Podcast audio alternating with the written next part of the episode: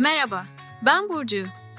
Inner Joy App tarafından hazırlanan Başlangıç Zihnine hoş geldin. Şimdi çayını kahveni al, arkana yaslan. Hazırsan başlıyoruz.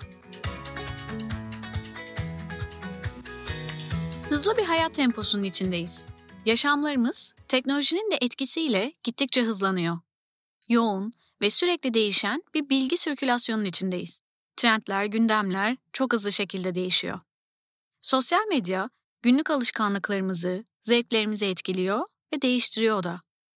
Yukarıdan aşağı ekranda kayıp giden resimlere, videolara bakarken 30 saniye önce ekranda gördüğümüz şey etkisini çoktan yitirmiş oluyor. Bu kadar çok uyarana maruz kalmak beynimiz için kolay değil aslında. Sürekli olarak bilgi işlemesi gerekiyor.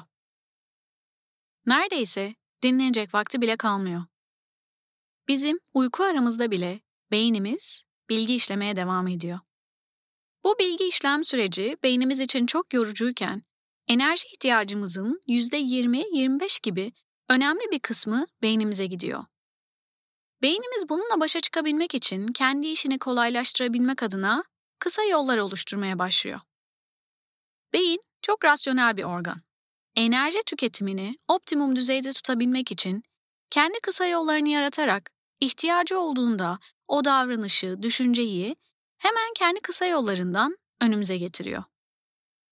Alışkanlık haline gelen motor hareketler beynin kendi kısa yolları arasında.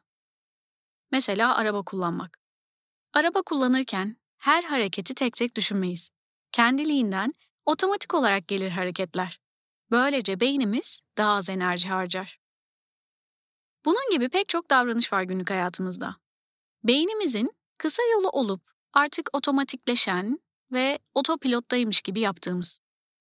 Bazıları hayatımızı kolaylaştırırken, bazıları da biz fark etmeden zamanımızdan alıp götürüyor. Mesela elimizin her fırsatta telefona uzanması ve ekranda geçirdiğimiz süre. Yapılan pek çok araştırmaya göre günde ortalama 3-4 saatimizi telefon ekranına bakarak geçiriyoruz. Uyanık kaldığımız süre içinde çok büyük bir kısım aslında bu. Eskiden birini beklerken en fazla kitap veya gazete okurduk. Sıkça da etrafı, insanları izlerdik. Aynı şekilde sırada beklerken de. Şimdi ne zaman bir fırsat olsa elimiz telefona gidiyor. Artık canımızın sıkılacağı bir fırsat bile yok. Canımızın sıkılması aslında beynimiz için iyi bir şey.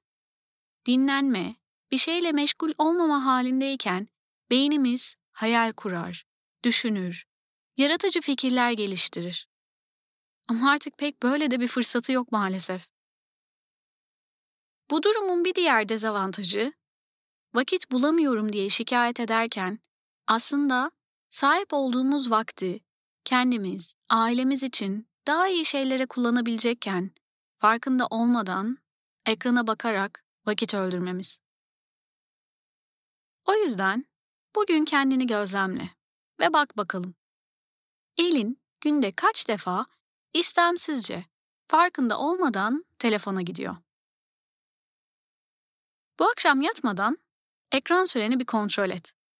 Eğer şimdiye kadar ekran sürene hiç bakmadıysan seni şaşırtacak kadar yüksek olabilir. Bir sonraki bölümde görüşmek üzere.